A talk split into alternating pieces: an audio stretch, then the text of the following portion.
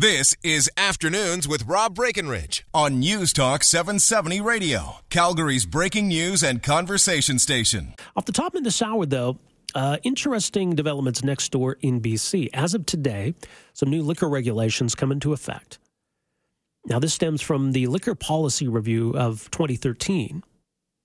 It came up with a number of recommendations on how liquor laws in BC could be modernized. So, what's going to change now as of this week is that any business, not just the hospitality industry, but any business, could apply for a license. So, you could have a barber shop, uh, an art gallery, a bookstore apply for a, a liquor license. Or, for example, it's going to, to loosen the rules around where people can drink, where they can carry drinks. A guest in, in a hotel or a resort, for example, would be permitted to carry drinks from, from a licensed area up to their room uh, to elim- eliminate beer gardens. You could allow an, an entire special event site to be licensed. So, a lot of, I think, innovative changes. Now, is Alberta then falling behind? Now, Michael Platt in the Calgary Sun today arguing that as BC advances on this front, we're falling behind. That we're kind of stuck in the mud.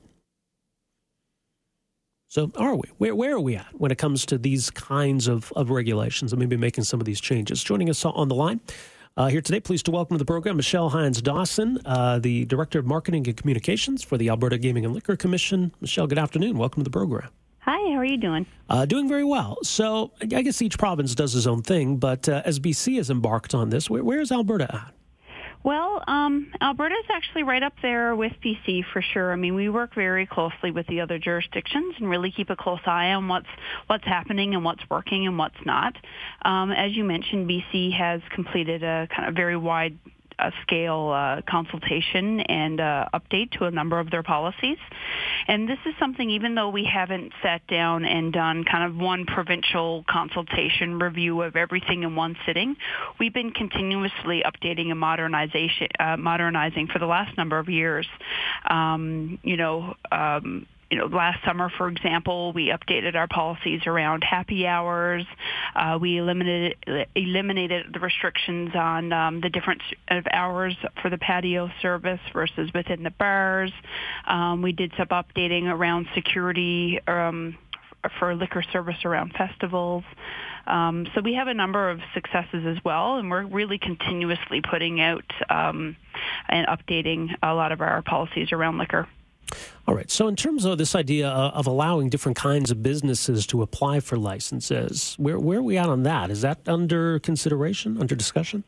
Well, that's one that we haven't uh, that we haven't changed as of yet. But uh, with uh, with all of our liquor policies, it's something that we're continuously looking. We're continuously talking to industry, and we're making the changes um, as we uh, as we consult with industry and, and as as new ideas come forward that can support business, but also really ensure that we're doing stuff in a socially responsible way that helps protect uh, the safety of Albertans as well as the health.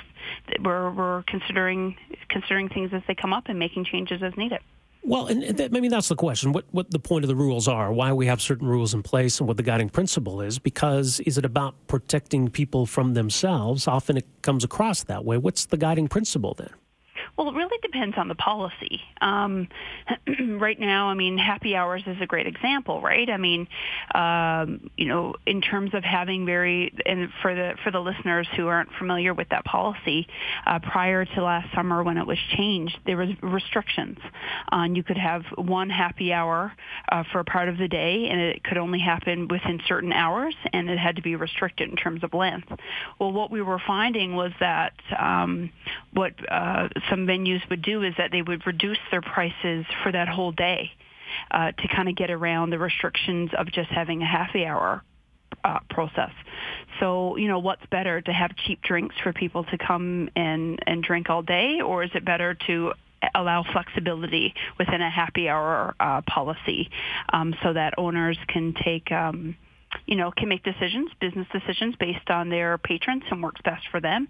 And it's also more socially socially responsible because you're not um, throwing it wide open. So for us, it's really always about the balance. It's about listening to industry and supporting small businesses in the province and uh, really creating policies that are flexible for them to be as um, as successful as they can be, but also making sure that we're always thinking about the Albertan and being aware of, you know, things like, uh, you know, unsafe practices and addictions and those sorts of things. So it's having our eyes wide open to both the opportunities and some of the realities. But uh, most of the industry that we work with are, you know, they're um, they want their uh, venues to be safe more than anyone because I mean they know it's good for business as well. So it really is about that partnership. Right. Now, do we also need to, to look at whether our, our laws are consistent? I think one of the points made in, in the Calgary Sun today by Michael Platt is that uh, a, an adult could have a, a, beer at a hockey game. Uh, and you know you could take your kid to a hockey game and have a beer while you're watching, but you can't do so, if, for example, at, at a movie theater. The laws around alcohol at movie theaters are, are much stricter. And, and is that consistent?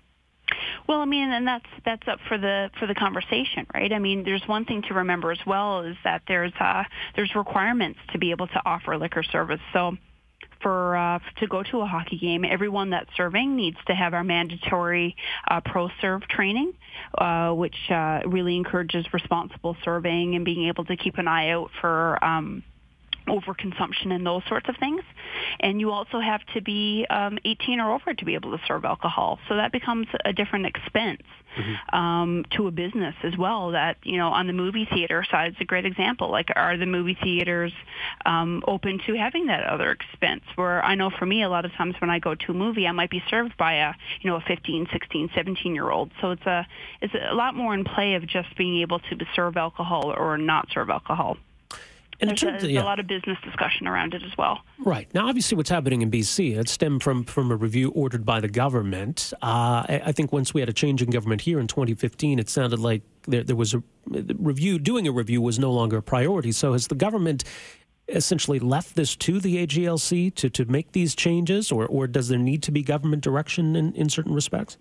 Well, we always work really closely uh, with the government. I mean, we are a commission of the provincial government. We report into the Minister of Finance here in Alberta, um, and that has been the case regardless of the individual party that's been in there. Um, we work really closely to um, inform um, our ministry of what we are hearing from industry and what other other jurisdictions are doing, and they do the same thing with us. So it truly is, like I said, that partnership to be able to uh, to be able to move things forward together, um, and you know and, and making sure that it makes sense and it's the right time and it works with some other thing, you know, other government priorities as well. All right. Well, people can read more at aglc.ca on, on some of what's being done. Uh, Michelle, thanks for joining us this afternoon here. Appreciate it. No problem. Have a great day. You too. Take care. Uh, Michelle Hines Dawson, uh, the AGLC's Director of Marketing Communi- uh, Communications, aglc.ca. So she says they're always reviewing, they're always having conversations with industry, uh, conversation with government as well. So, as uh, Michael Platt points out in his piece today, there was a review underway. Uh, the new government said that was no longer a priority. Since then, it's been left to the AGLC to tweak laws as best they can. And Michelle pointed to some of the changes they made uh, rules around happy hour, rules around patios. Right. So, I, I mean, it's always encouraging when we make improvements. The fact that we had a lot of these laws in the first place is a bit of a head scratcher. One of the obvious ones uh, came to, to microbreweries. For the longest time in Alberta, we had a rule that if you wanted to open a brewery, it had to be of a certain size.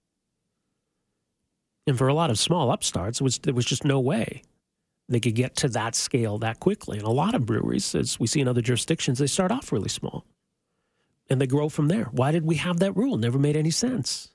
So once we got rid of it, well, of course, yeah, it unleashed, you know, a whole the whole sub industry of, of microbrewing. So that's good.